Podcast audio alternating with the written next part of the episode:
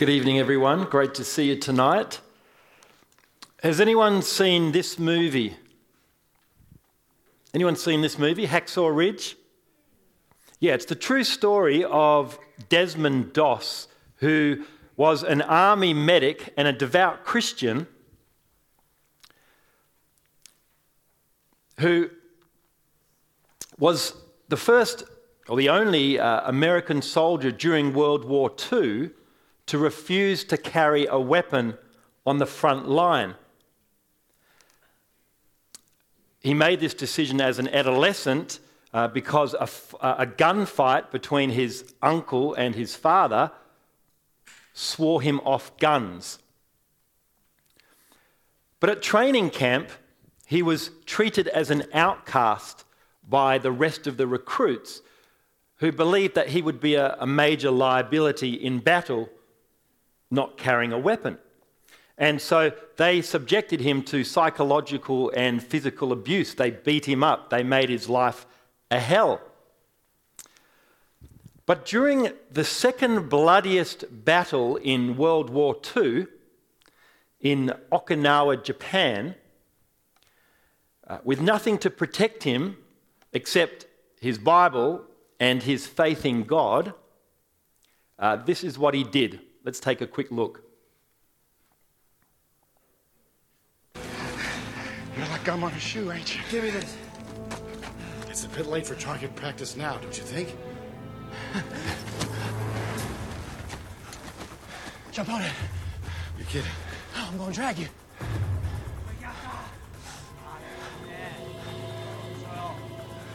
Let's do it!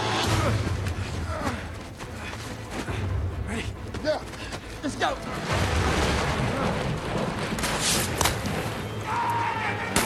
We got company! Come on.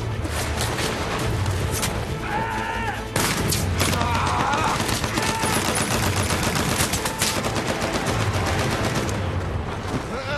Arms up. You gotta be kidding me, You're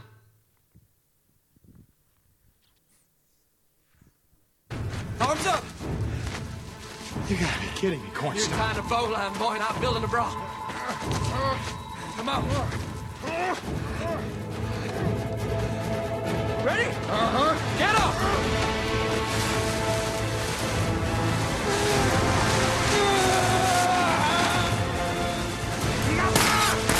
Put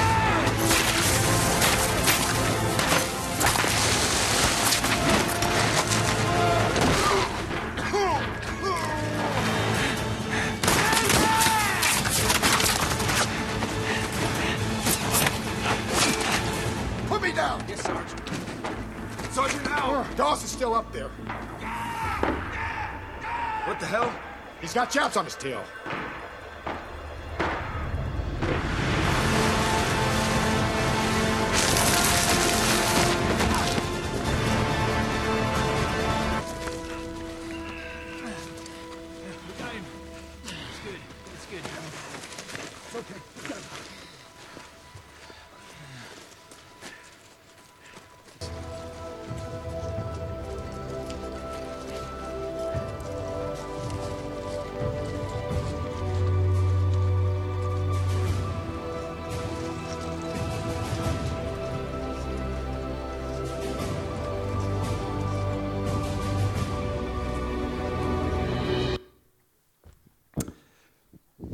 So Desmond Doss repeatedly ran back into enemy lines, right, behind enemy lines, uh, facing that fierce artillery fire, and he single handedly carried, wait for it, 75 wounded soldiers back to safety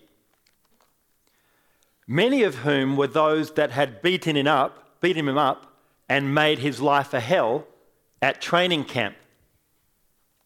75 times he went back. Each time he saved a man's life, he would pray this prayer out loud Please, Lord, help me get one more.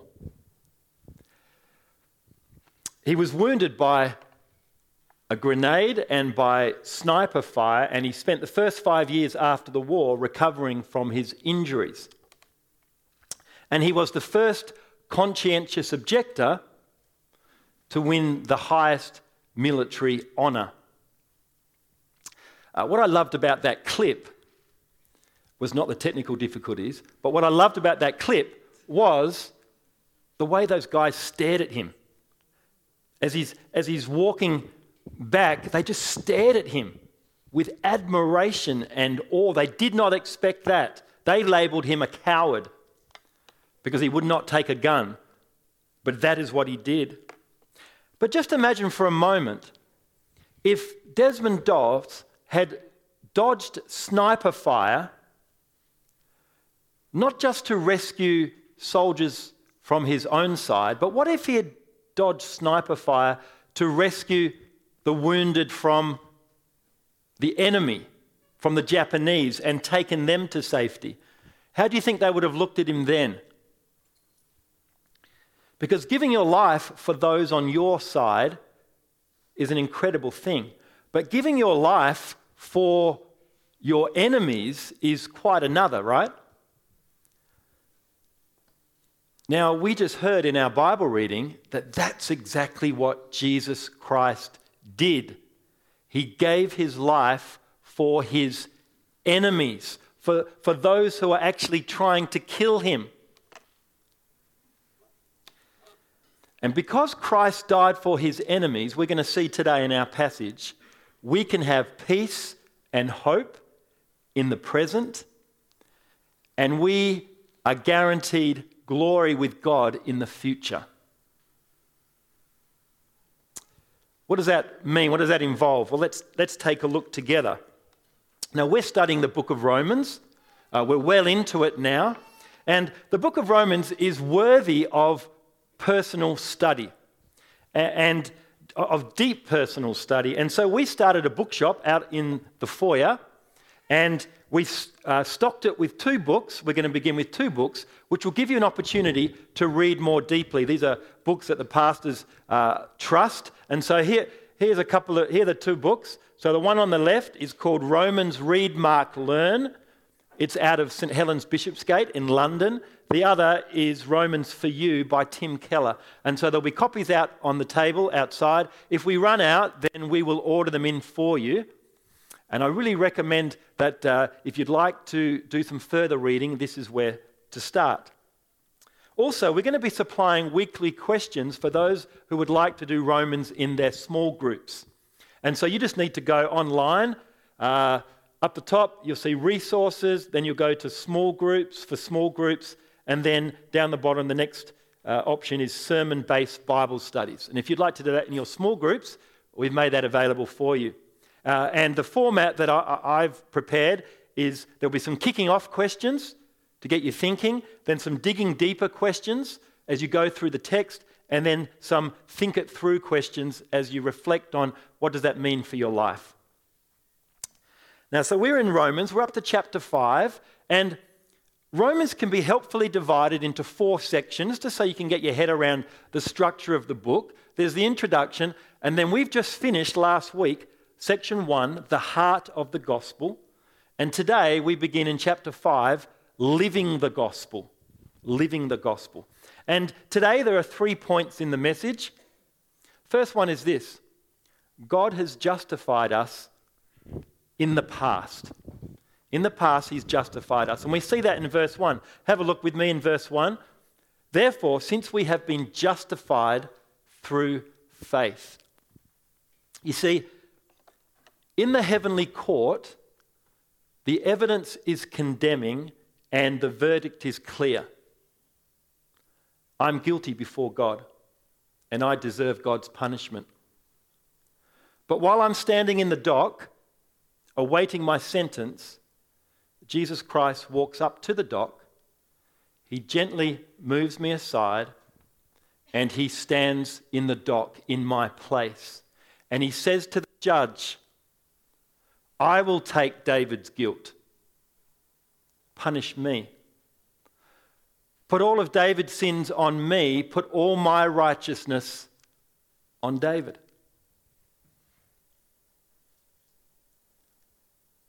Let David reign in heaven. Let me suffer on the cross. Give David my blessing. Let David give me his curse.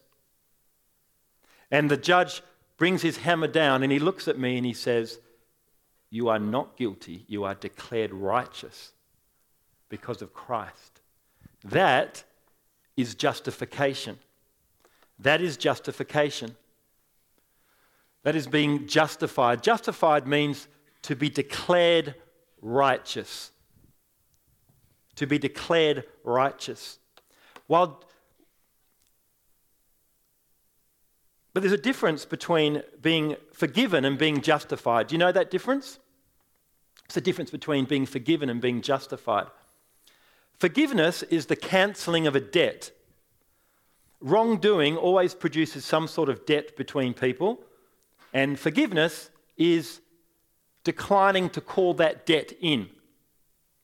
But when God justifies us, He doesn't just cancel the debt and bring our ledger to zero. No, he clothes us with his righteousness so that God now looks at us with the same love and affection that he looks at his own son. That is justification. The guilt that was ours, he has taken away on the cross and replaced it with a righteousness that was not ours. Amen? I've tried to summarize that in this picture. So, justification by faith. God and His grace is the source of our justification. Christ and His cross is the basis or the grounds for our justification. And faith is the means of our justification. It's how we appropriate, appropriate that to ourselves. So God has justified us in the past. And the second point is God gives us peace and hope in the present. See, God doesn't just say to sinners, You may go, I let you off. What does He say? He says to us, You may come. You are welcome to all my love and my presence.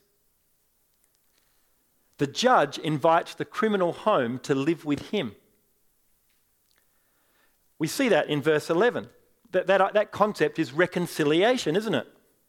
We also boast in God through our Lord Jesus Christ, through whom we have now received reconciliation. Justification is our legal standing with God in the law court. Re- reconciliation is that personal relationship with God our Father in the home.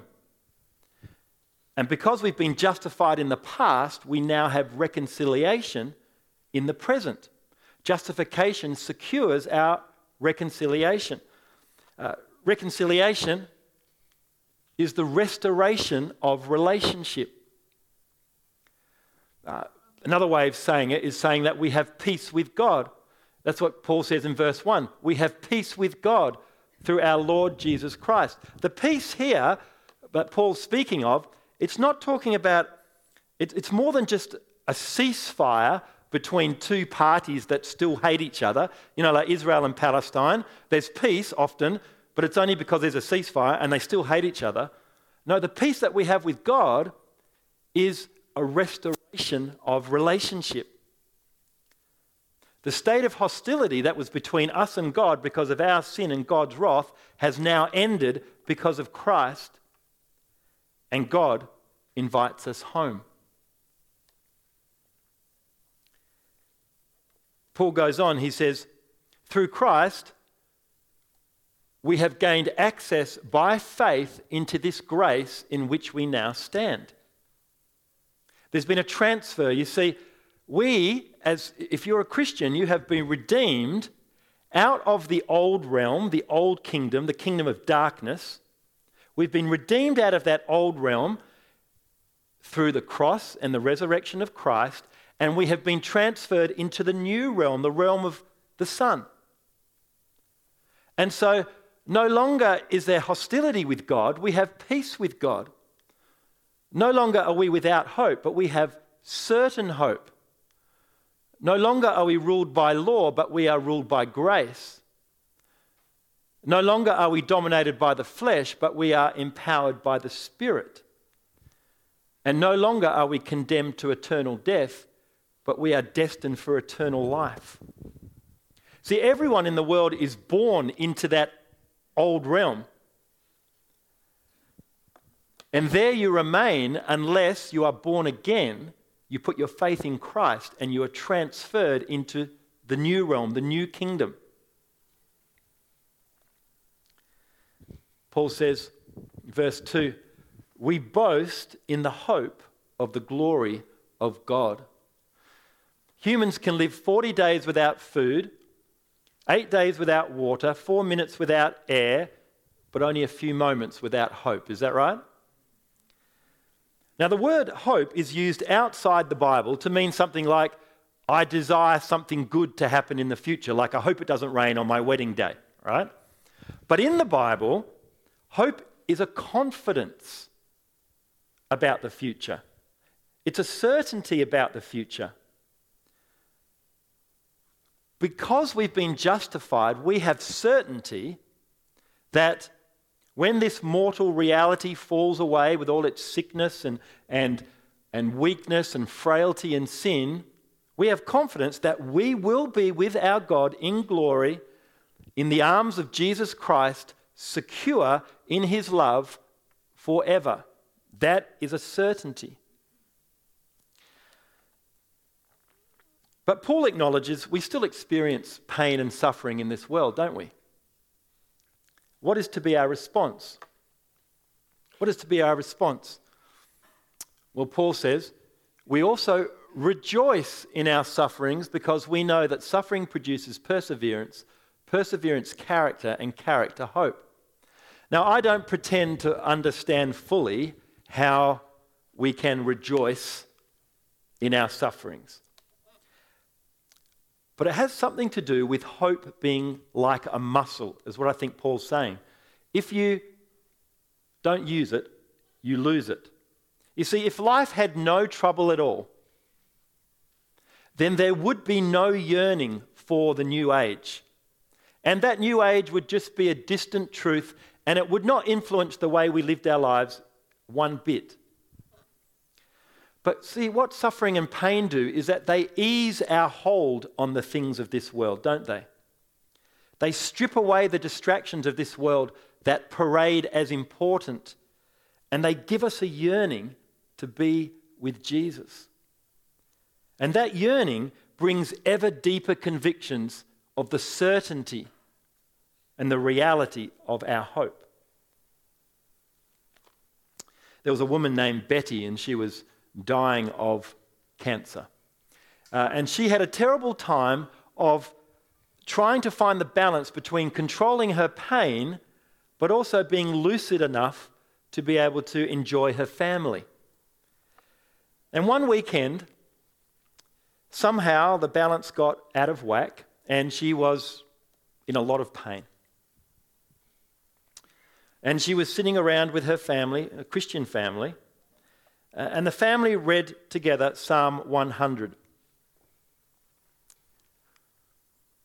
Enter his gates with thanksgiving and his courts with praise. And she gazed at her family around her and she said with a smile and a profound peace, these words have never meant so much as they do right now. See, her suffering had produced such a hope in future glory that it gave her peace and joy in the midst of her pain. The hope that we Christians have brings peace despite our pain. We can have peace in a world which, you know, where we have disaster and disappointment and disease, where they're still so prevalent. But we can have peace. See, suffering and then glory was the pattern of the Lord Jesus, of his life, and it is the pattern of those who follow him. But Christ is with us in our suffering, isn't he?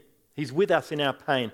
I love this cartoon. I've, I've held on to this cartoon for a, a while. I haven't used it, but I wanted to use it today. Look at this cartoon. God, please protect me.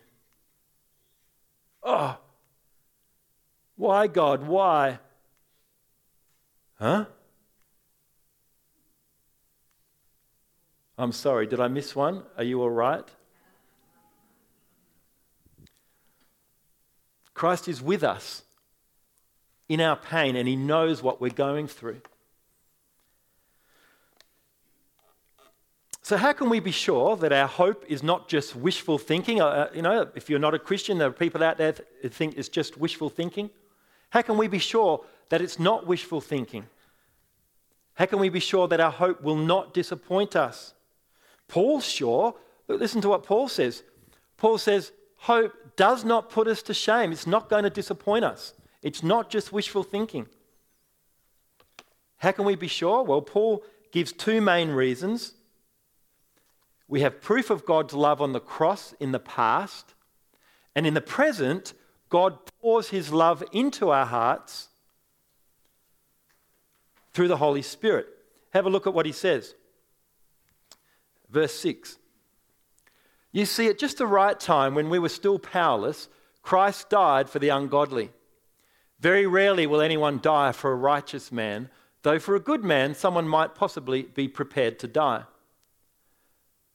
But God demonstrates his own love for us in this while we were still sinners, Christ died for us. God loves us. Now, what does that mean? What does that actually mean? God loves us. Is it the same as my love for my wife? When I say I love you to my wife, I mean something like this You mean the world to me. I, I couldn't think of life without you. You're your beautiful smile, your playful nature. I adore it all. Everything about you, I adore. I love you. God says to us, I love you. Is that what He means? Your nature, your beauty, I adore. Your smile, your wit, I adore. Your morals, your behavior, everything about you, I adore. I love you. No, when God says He loves us, He means something like this Your sins made you revoltingly ugly in my sight. Morally speaking, you were odorous, obnoxious, sickening. You lived as my enemy. But I loved you anyway. Not because there was anything attractive about you, but because I chose to love you. I spared no expense, and I gave you what was most precious to me, my own beloved Son. And now I look upon you with the same love and affection that I look upon my own Son. That is the love of God described in the Bible. To die for your enemies is a love that goes beyond the deepest sacrifice known to humans. Isn't that right? We were God's enemies when we rejected Christ, when we, re- we rebelled against him. But God died for us when we were his enemies. And the proof of that love on the cross means that our hope will not be put to shame. Secondly, Paul says, God's love has been poured out into our hearts through the Holy Spirit who has been given to us. I want nothing more to let my wife and my kids know that they are loved. And God wants nothing more than to know, for us to know that we are loved. And God's love is poured into our hearts right in, in the present. And God's love is conveyed to our senses. And, and so we experience it deeply, emotionally, internally. It's like a child walking along holding his father's hand. The child is happy, he is secure, his father loves him, he knows it's true, it's pleasant. But as they're walking, the father bends down and sweeps that child up into his arms and with unspeakable warmth and affection holds that child close to him, kisses that child on the neck, and says, I love you so much. The father then holds the child out at arm's length. So he can look at the child in the face and he says to the child, I'm so glad you're mine.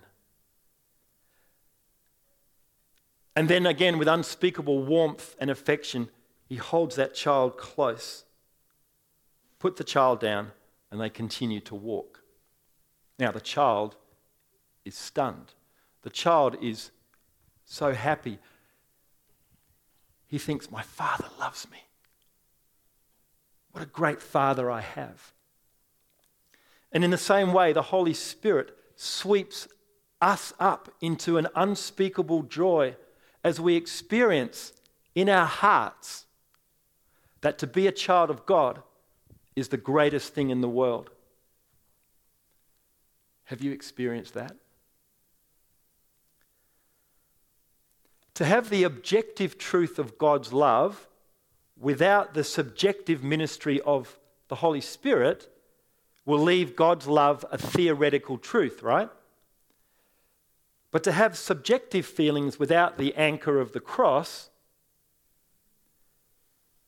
will deprive our assurance of any stability because we'll be at the mercy of our feelings. But we have both the proof of God's love in the past on the cross, and we have God's love poured into our hearts in the present. And that's why we can be sure that our hope will not disappoint us. Our hope in Christ will never disappoint us.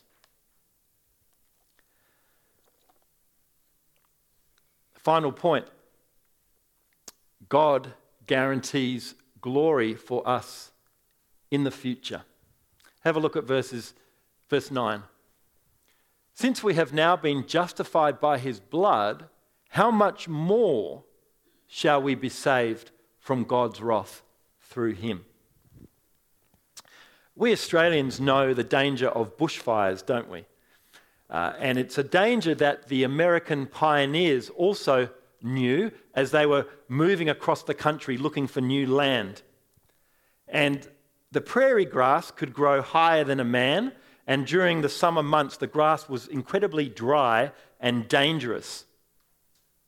And the summer storms were often dry, lightning, no rain. And when the lightning struck the dry grass, it would ignite and then it would race faster than a, man could run, and also certainly faster than the, the wagons that they were traveling in could maneuver. On one occasion, the pioneers are moving across the country and they see smoke on the horizon, and they, and they realize very quickly that there is a fire coming their way rapidly. The leader quickly says to the, to the group, Right, let's stand with our backs to the wind.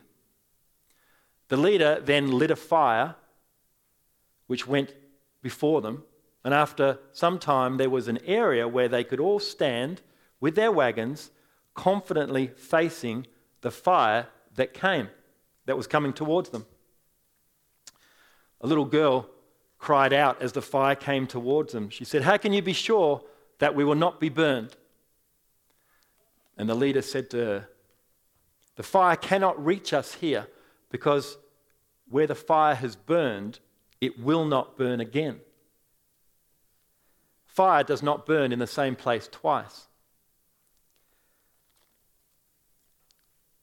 That's what Paul is saying. God's fiery judgment is coming on those who reject Christ. And no one can outpace it. But there's one place, where the fire has already burned. There's one place where God's judgment has already scorched. And where's that? At the cross. God's fiery judgment has burned itself out on Jesus Christ. And so those who are in Christ are safe forever. Because the fire will not burn in the same place twice. Paul goes on, verse 10.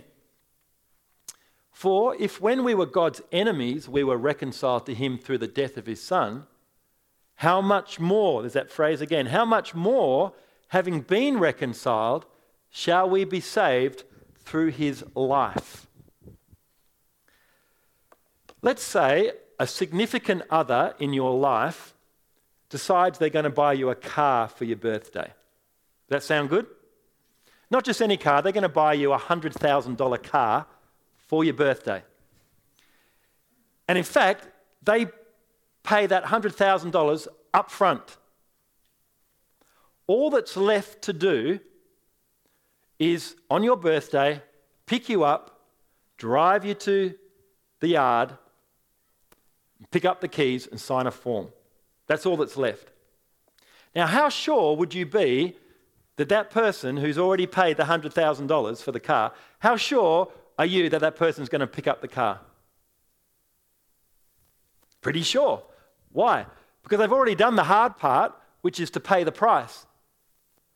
There's only the easy part left, which is to pick up the keys and sign a form. God has already done the hard work of paying the price on the cross when we were his enemies. There's no question that he will do the comparatively easy job of saving us on the last day. Now we are his children. That's Paul's logic. How much more can we be sure? We can have complete assurance. When the great evangelist Billy Graham came to Australia, he was interviewed. This is the best picture I could find. I think it's the only one on the net. He was interviewed by Mike Willesee, who was a leading journalist at the time in, in Australia. Mike Willesee, he had a Catholic background, but he kind of he'd left his, uh, the religion of his upbringing. He said to Billy Graham, Can you be certain of going to heaven? Without hesitation, Billy Graham said yes, because of Christ. Now, Mike Willesee was stunned. He said, How can you be so certain? The phones ran hot. How can Billy Graham be so arrogant to think that he is so special and he can be sure he's going to heaven? Who does Billy Graham think he is?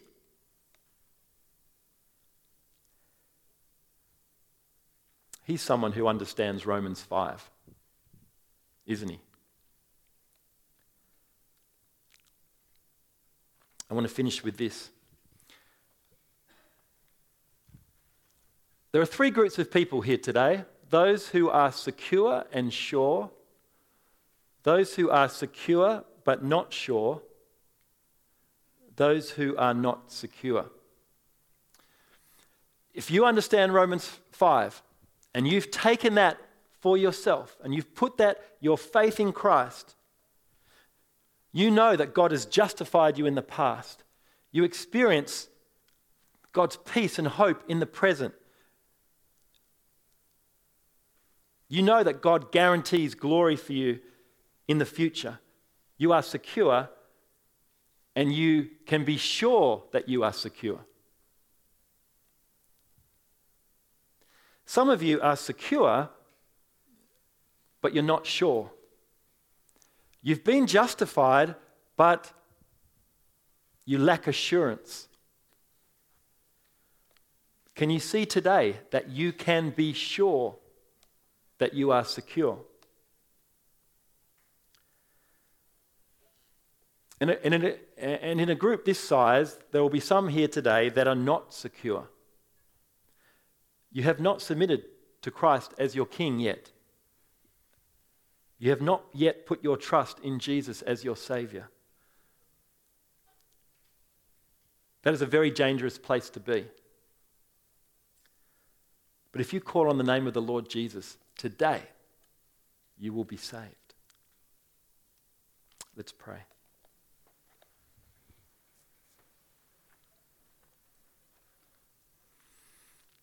Father, we thank you for your word. We thank you for the great truth that we've just explored. And we thank you for Romans chapter 5, that we can be sure that we are secure. And I pray, Lord, for each of us that that would be the case, that we would be sure that we're secure. Those who are who lack assurance, I pray, Lord God, that they would understand what you have done for them in the past. And the fact that you've died for us when we were your enemies, how much more will you save us now we are your children? Please, Lord, give us your assurance. Lord, I want to pray for those today who are not secure, they haven't yet put their trust in you. Please, Lord, draw them to yourself. Show them the truth of the gospel. If that's you this evening, I'm going to give you an opportunity right now to call on the name of the Lord. The Bible says, Call on the name of the Lord and you will be saved.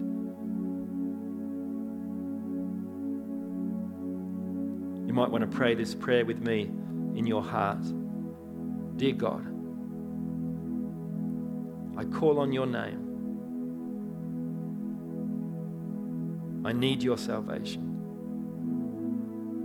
I submit to you as my King. Amen. If you've prayed that prayer, please let us know